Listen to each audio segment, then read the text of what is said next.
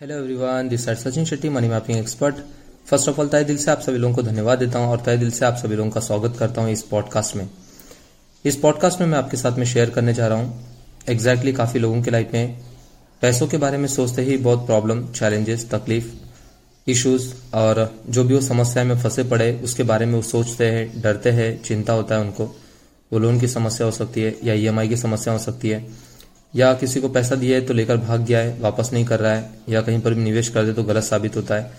या तो उनके जॉब में या वर्क में कोई भी इंक्रीमेंट या ट्रांसफॉर्मेशन नहीं है, या तो उनके बिज़नेस में कोई भी ग्रोथ और प्रोग्रेस नहीं है। तो इस पॉडकास्ट में मैं आपसे शेयर करने जा रहा हूँ कि एग्जैक्टली ये डर को कैसे हम ओवरकम कर सकते हैं और किस तरह से कर सकते हैं। पहले तो सवाल आता है कि हम इस डर को ओवरकम कर सकते हैं क्या? एग्जैक्टली हंड्रेड परसेंट इस डर को मैंने ओवरकम कर सकते हैं, क्योंकि जो डर और ये जो चिंता है ये सब कुछ हम खुद ही क्रिएट करते हैं।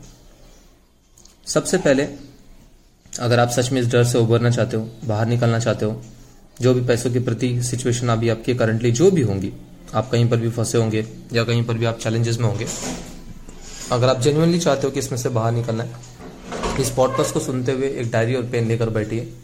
उसमें एक एक बातों को जो मैं बता रहा हूँ, उसे प्रॉपरली नोट डाउन करिए।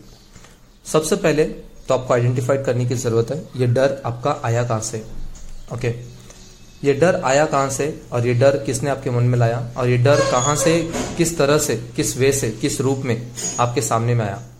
और ये डरने के पीछे में आपके पास में क्या सबूत है?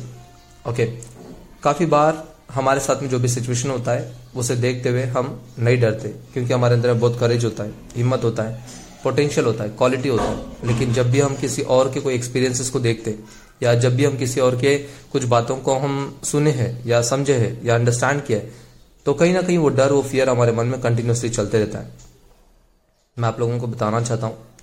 मुकेश अंबानी जी अपने एक इंटरव्यू में बहुत ही प्यारे तरीके से शेयर करते हैं और वो बताते हैं। जब भी आप, आप आप कुछ बड़ा करना चाहते हो तब भी आपको मन में डर लगेगा और बहुत ही आपको फियर भी लगेगा और बहुत आपको एंजाइटी भी फील होगा। लेकिन जितना बड़ा आपका वो डर होता है, जितना बड़ा आपका चिंता होता है, उससे भी बड़ा आपको अपना करेज दिखाना ज़रूरी है। क्योंकि लाइफ में रिस्क बहुत बड़ा एक फैक्टर होता है और काफ़ी लोग लोन से बचते हैं, काफ़ी लोग अपने समस्याओं से बचने की कोशिश करते हैं और काफ़ी लोग अपने समस्याओं से जल्दी से बाहर निकलने की कोशिश करते हैं या वो समस्याओं में रहना नहीं चाहते। तो ये जो भी चैलेंजेस है, ये कहीं ना कहीं उनको पूरी तरह से डर में ही रखता है। लेकिन वही अगर आप ये समस्याओं से गुजर रहे हो तो अपने आप को और इस यूनिवर्स को, अपने सराउंडिंग को या इस दुनिया को शुक्रगुजार बोलिए और थैंक यू बोलिए, क्योंकि मुझे इस काबिल समझा गया है और इस काबिल मुझे बनाया गया है कि मैं इन सभी चीज़ों को समझ पाऊँ और इन सभी चीज़ों को मैं अंडरस्टैंड कर पाऊँ और ये सारी चीज़ों से मैं फाइट कर पाऊँ। अगर आप अभी तक फाइट कर रहे हो तो ये आपका पहला और आखिरी फाइट नहीं रहने वाला है। इसके पहले भी काफ़ी अपने पैसों के प्रति समस्याओं को अपने फाइट किया है। उन सभी बातों का लिस्ट आउट करिए लिस्ट बनाइए। इसके पहले भी लाइफ में कितने सारे प्रॉब्लम आए चैलेंजेस आया, तकलीफ़ आया, आपने उसे ओवरकम किया, उसको फेस किया आपने। लेकिन एक विश्वास था, एक उम्मीद था, और यूनिवर्स पे पूरा विश्वास था। और लिखिए, वो सारे प्रॉब्लम में से क्या आप डूब गए, क्या आप खत्म हो गए, क्या आप तकलीफ़ में आ गए, क्या आप चैलेंजेस में आ गए? नॉट एट ऑल एक समय आया कि आप उसमें से उभर कर बाहर निकल आए और आपने नेक्स्ट लेवल पर गए और आज यहाँ पर पहुँचे हो। सेम थिंग आज यहाँ का चैलेंजेस है कल का और का चैलेंजेस रहने वाला है।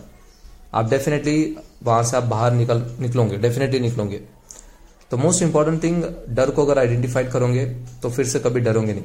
क्योंकि किसी और के सोचने से या बोलने से अगर हम डर रहे, ये उसका अपना खुद का एविडेंस है ओके ये डर उसको खत्म करना चाहिए। लेकिन वो डर वो अपने ऊपर में डालकर वो कोई और काम कर रहे सबसे पहले अपने अंदर से डर को खत्म करिए देन अपने दिमाग को ठंडा रखकर, शांत रखकर यह सोचिए कि आगे क्या कर सकता हूँ।